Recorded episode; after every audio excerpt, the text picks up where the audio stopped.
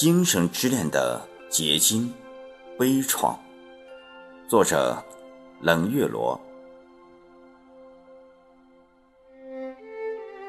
没有华伦夫人，没有卢梭的忏悔录，同样没有梅克夫人，也没有柴可夫斯基的悲怆。卢梭的忏悔录堪称整个人类文化史上最著名的自传作品。柴可夫斯基的第六悲怆交响曲也成为19世纪末叶交响乐创作的高峰。每当《天鹅湖》美妙的乐曲响起，那曼妙的芭蕾舞步闪动荧屏之时，依稀看见柴可夫斯基跳跃的才华与梅克夫人爱恋的目光。那是怎样的惊心动魄，又静如止水，浩荡壮阔又圣洁、静谧的情感呀！那时。梅克先生去世，留下万贯家财和一群儿女。柴可夫斯基离异，却要承担前妻的生活费。迫于经济压力，他在音乐学院任教。梅克夫人酷爱音乐，柴可夫斯基的暴风雨令他一听倾心。聪慧的他以约稿为名，帮助柴可夫斯基。摆脱困境。十四年里，他们互通了一千二百封信。梅克夫人给柴可夫斯基寄去价值不菲的稿酬，让这位伟大的音乐家能够在十九世纪沙皇黑暗腐朽统治时期，保持一颗宁静的心，专心作曲。柴可夫斯基。把梅克夫人当姐妹、情人，无话不谈。说他出生于工程师家庭，虽然学法律，但是迷恋音乐。已经三十六岁了，仍然在深知海洋中漂泊。梅克夫人给了柴可夫斯基温馨的港湾。后来，柴可夫斯基。大部分乐章都是写给梅克夫人的，里面盛满了爱恋，但他从不明示。五千多个日日夜夜，他们彼此细腻热烈而又小心翼翼地靠近着、触摸着、安抚着对方的心灵。他们的爱是那样的执着、纯净、深沉而羞怯。他们的爱是那样的执着、纯净、深沉而又羞怯。虽然约定了不见面，但是他们渴望着靠近。于是梅克夫人出外旅行，邀请柴可夫斯基住在自己的家里。桌上放着有关于他的报道，指导他散步的路线。他感受梅克夫人深情，品味他的每一件收藏。梅克夫人回来，房间依然井井有条，但留着柴可夫斯基的气息，在书桌、餐桌、浴缸中，令梅克夫人遐想、回味。一八七八年，梅克夫人为柴可夫斯基。准备了离他很近的住处，只相隔一片小小的草地。柴可夫斯基能听到他的歌声，梅克夫人也能听到他的琴音。有一次，柴可夫斯基记错了时间，他们在马车在小路上相遇。年轻英俊的柴可夫斯基与秀美高雅的梅克夫人互相注视。好几秒钟，令他们心跳不已，令他们永远的想念。柴可夫斯基一言不发的欠了一下身子，梅克夫人同样庄重得体的回欠了一下。事后，柴可夫斯基道歉，原谅我的粗心大意吧，纳杰日达·维拉雷托夫达。他使我确信你就在我的身边这样一个现实。梅克夫人却高兴地回信道。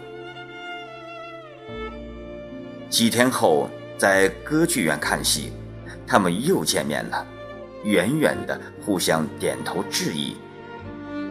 幕间休息，柴可夫斯基出于复杂的心情，用望远镜凝望梅克夫人。不久。柴可夫斯基给他送上第四交响曲。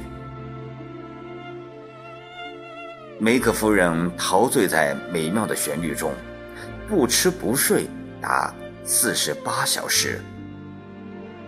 终于，梅克夫人向柴可夫斯基寄出了情书：“我爱你，胜过其他任何一个人。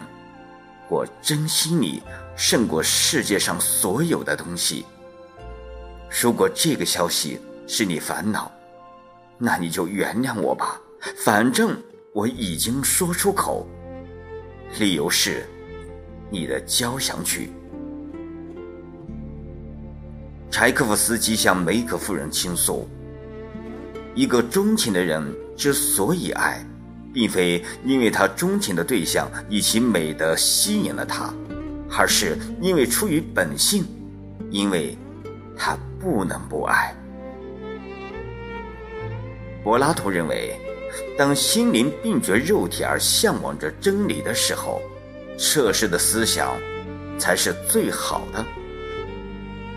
柴可夫斯基和梅可夫人的旷世奇情，以独有的傲然姿态诠释着柏拉图的精神脸。梅克夫人说：“你是唯一能够给我这样深刻、这样巨大幸福的人，我无限感激。只希望这将永无尽期，也永远不改变。”柴可夫斯基觉得梅克夫人更像是空气一样，不可缺少。这场激发灵感。温暖灵魂、催人奋进的精神之恋，虽鸿雁传书，却情深似海。一八九零年十月四日，梅克夫人写信说面临破产，不得不停止资助。梅克夫人最后一句话是：“希望你有时还能想起我。”柴可夫斯基误以为梅克夫人厌倦了他的作品，不再爱他了，为此痛苦不堪，迅速衰老，激昂地谱写了第六悲怆交响曲。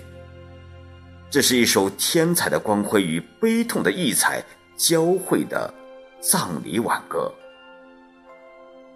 旋律优美舒缓，还烦躁激烈，更哀伤绝望。